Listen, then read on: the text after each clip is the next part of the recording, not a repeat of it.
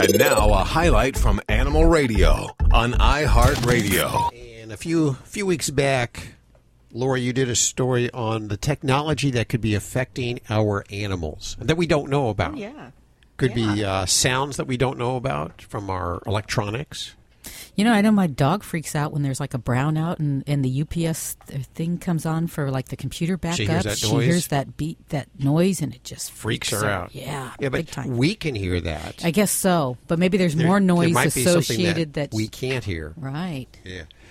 It was a great article that we referenced in that. It was an article, and I forget where it was originally. Was it Parade magazine? It might have been Parade. It might have been syndicated, but quoted inside was Dr. Jeremy G. Turner of the Southern Illinois University School of Medicine, Department of Pharmacology. And he joins us right now. Hi, Doc. How are you doing? Hey, I'm very good. Nice to hear your voices. Do you have animals at home? I do. We have, as of latest count, we have 3 cats. And we have a dog, and we have a little guinea pig, and 3 children. So depending on how you count. Yeah. And occasionally we've got other little critters that our cats will bring up to us. So yeah. So we may never know exactly what our animals hear that we don't hear, but we could always take a stab at what they might hear. What do you think is going on, in your personal opinion? Well, so, you know, I study ultrasonic hearing in rodents primarily, so I'm interested in deafness and in fact, understanding how humans hear and how hearing goes bad, as in when we create tinnitus, ringing in the ears. So I'm really interested in how to figure that out. And so through the process of studying hearing in mice and rats, we've essentially come to understand that, you know, the animals that are in our lives are hearing sounds that we have no idea about. They have a hearing range that extends far higher in pitch than ours. And so, you know, and this is for good reason. There's a good relationship between head size and how high a frequency you can hear. So, for example, the smaller the head of the animal, the higher pitches they can hear. So little bats, for example, can vocalize really well. Little mice can hear, you know, up to 100, 120,000 hertz. And then the bigger animals, like elephants, they hear low-frequency sound. So it has to do with a couple of factors, but we think the biggest reason for that is that it helps them localize sound. So hearing high frequencies is really important if you've got a little head. And if you need to localize where sounds are coming from, you can actually measure in your brain the time it takes sound to travel from one ear to the next, and the change in pitch as it hits the head on one side and only some of that sound gets to the other. So yeah, our little animals in our lives, they hear sounds that we don't, and increasingly the technology that we're bringing into our lives, turns out, is creating a lot of ultrasonic noise.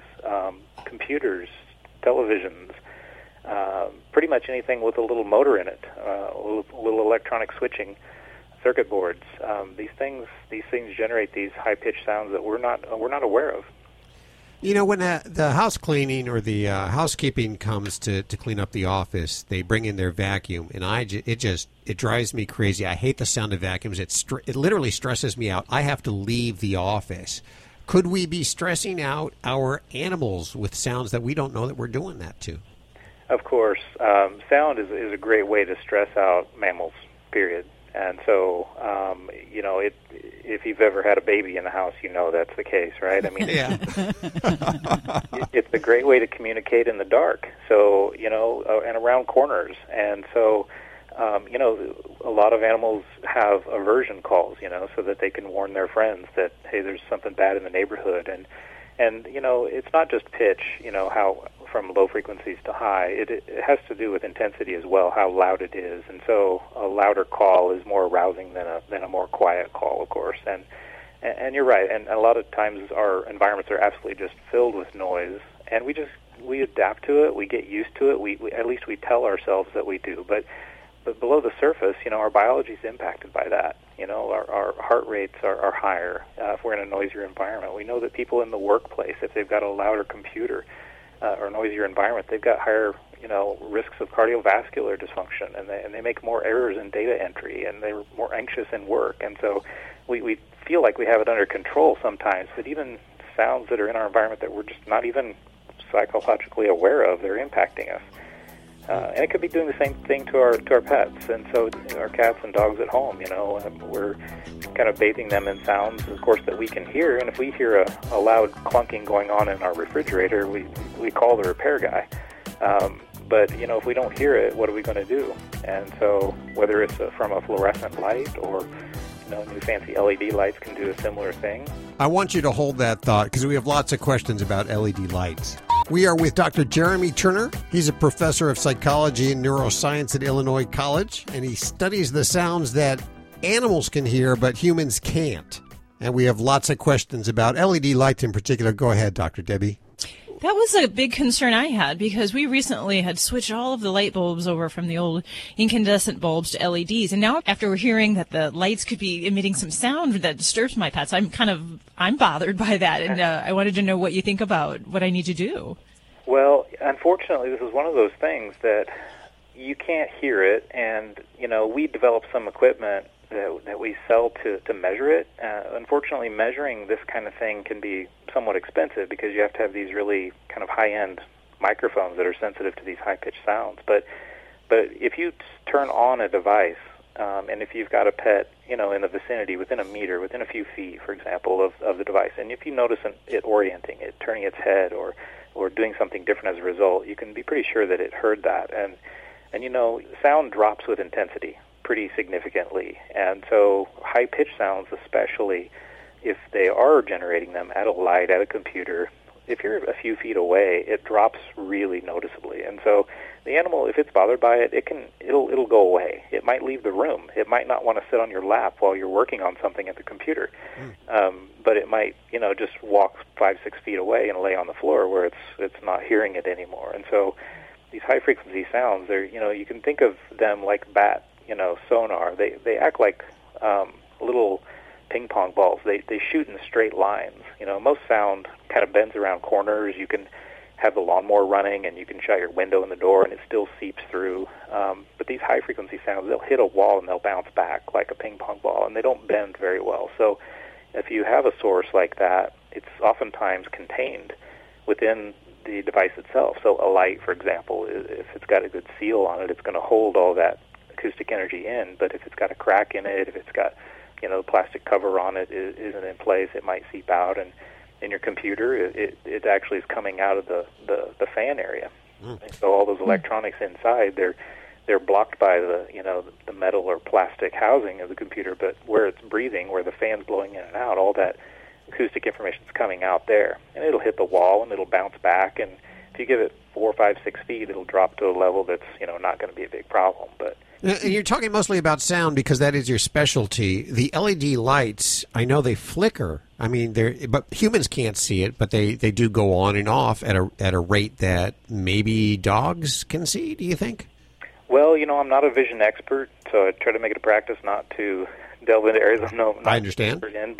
But there are switching mechanisms in those computers, so the power is switching on and off at 40 or 50,000 times a second in those things. And so that can create this acoustic kind of transient that we can hear, or that the animals can hear and that we can measure.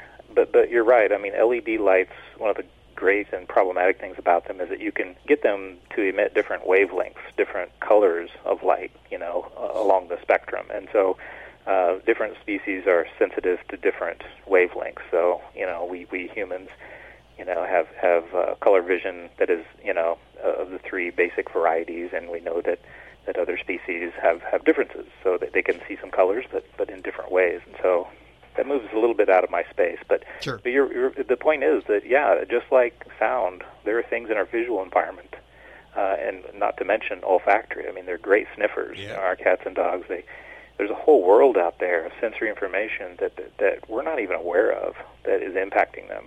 The more we learn about it, the more we learn about our relationship with them and how to make it better. And I don't want to scare people. I don't want to have all the homeowners, pet owners at home thinking that they're not going to be able to use lights in their home anymore or computers. But we it's another factor to take into account when you're interacting with your loved ones to recognize that they might be hearing things that you don't. And we see that this is especially likely going to be problematic for more sensitive animals. So we all know the dog in our history or in a friend's family or something that's especially hyper and reactive to things in the environment. So the same sound that's heard by, you know, your dog might be not a problem for him, but for another it might really set him off.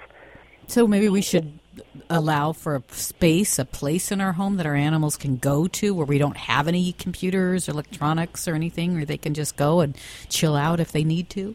Yeah, and that... You know, when you say it out loud, it kind of sounds like that's good advice for all of us, right? Yeah, I was thinking there's just a room for all of us to go into. One of those rooms, yeah. Yeah, well, and especially, you know, you might think that this would be important for, you know, a kennel environment, for example, where you have your, you know, your little space for your guy at night, and in that particular environment where he can't escape, he can't move around and get away from something, you might want to be more careful about how much electronics you have in that space.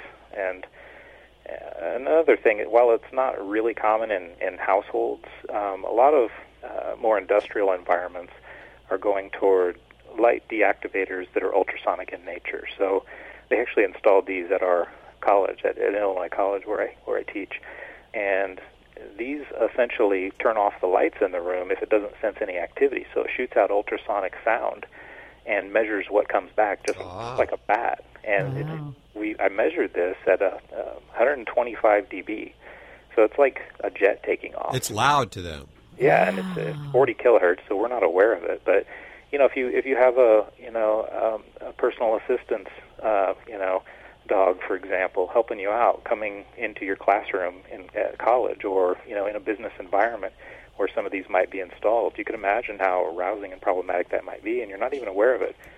So we've heard tales of, you know, research facilities where, you know, animals are taking part in studies that they might have seizures when they hear this sound. It's so loud. So. Oh, wow. This is all very intriguing. Yes. Who would have thought? Yes. I appreciate you spending time with us. We're going to have to do this again. Obviously, it is worthy of more conversation later down the line. Sure thing. Dr. Jeremy Turner, professor of psychology and neuroscience at Illinois College, joining us. You're listening to Animal Radio. Visit us at AnimalRadio.com or download the Animal Radio app for iPhone and Android.